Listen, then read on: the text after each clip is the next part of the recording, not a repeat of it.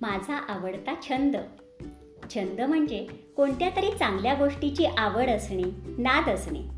माणसाला कोणता ना कोणता तरी छंद असावा म्हणजे त्याचा वेळ खूप चांगला जातो. अनेक लोकांनी असे वेगवेगळे छंद जोपासले आणि उत्तुंग कामे केली. माझा छंद आहे उत्तम विचार असलेल्या उतार्यांचा संग्रह करणे. लहानपणापासूनच मला वाचनाची खूप खूप आवड आहे. वाचायला शिकल्यापासून हातात आलेले प्रत्येक पुस्तक मी वाचत आले आहे. याच माझ्या आवडीतून माझ्या छंदाचा जन्म झाला आहे. वाचनाची माझी आवड माझ्या बाबांच्या लक्षात आली होती. त्यामुळे ते मला वाचनीय अशी उत्तम उत्तम पुस्तके आणून देत असत. काही वेळेला एखादे पुस्तक वाचून झाल्यावर ते मला त्या पुस्तकाच्या अनुषंगाने काही प्रश्न विचारत आणि मी त्याची बरोबर उत्तरे देत असे. माझा दहावा वाढदिवस होता ना तेव्हा बाबांनी मला एक सुंदर डायरी भेट म्हणून दिली. बाबा म्हणाले हे बघ ही डायरी नुसती जपून ठेवायची नाही बरं का? तिचा उपयोग करायचा. तू चांगली पुस्तके वाचतेस ना. पुस्तक वाचताना तुला काही चांगली वाक्य आढळली चांगले विचार आढळले काही मार्मिक शब्द लक्षात आले की यावं हे टिपून ठेवायचे. बाबांनी ती डायरी दिल्यापासून मी वाचलेल्या प्रत्येक पुस्तकातील सुंदर वाक्ये सुंदर कल्पना माझ्या डायरीत मी टिपू लागले. पाहता पाहता माझी डायरी सुंदर विचारांनी व सुभाषितांनी भरू लागली. मग माझ्या बाबांनी मला दुसरी डायरी दिली. तिसरी चौथी.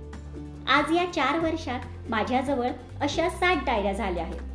आलेल्या प्रत्येक पाहुण्यांना बाबा माझा हा संग्रह कौतुकाने दाखवतात. उत्तम गद्य उतार्याबरोबर मी त्यात मला आवडलेल्या काही सुंदर कविता काही काव्यपंक्तीही टिपून ठेवल्या आहेत. आई या विषयावरची कितीतरी सुंदर अवतरणे माझ्याजवळ आहेत. आपल्या जवळचे फोटोंचे अल्बम जसे आपण पुन्हा पुन्हा पाहत असतो ना त्याचप्रमाणे माझा हा विचार संग्रह मी पुन्हा पुन्हा चालत असते आणि वाचत असते. हाच माझा विरंगुळा आहे. हा विचार संग्रह या डायऱ्या म्हणजे माझा अमूल्य खजिनाच आहे. माणसांना विविध प्रकारचे छंद असतात. कुणी देश विदेशांची नाणी गोळा करतात कुणी स्टॅम्प्स गोळा करतात कुणी प्रवासाला जातात तर कुणी गिर्यारोहणाला जातात. तर कुणी देश विदेशातील दुर्मिळ वस्तू गोळा करतात. माणसाला छंद अवश्य असावा पण माणसाने छानदिष्ट असू नये. आपल्या छंदामुळे दुसऱ्यांना उपद्रव न होता त्यांच्या आनंदात भर कशी पडेल हेच आपण पाहिले पाहिजे. याचे उत्तम उदाहरण म्हणजे पुण्याचे राजा केळकर संग्रहालय.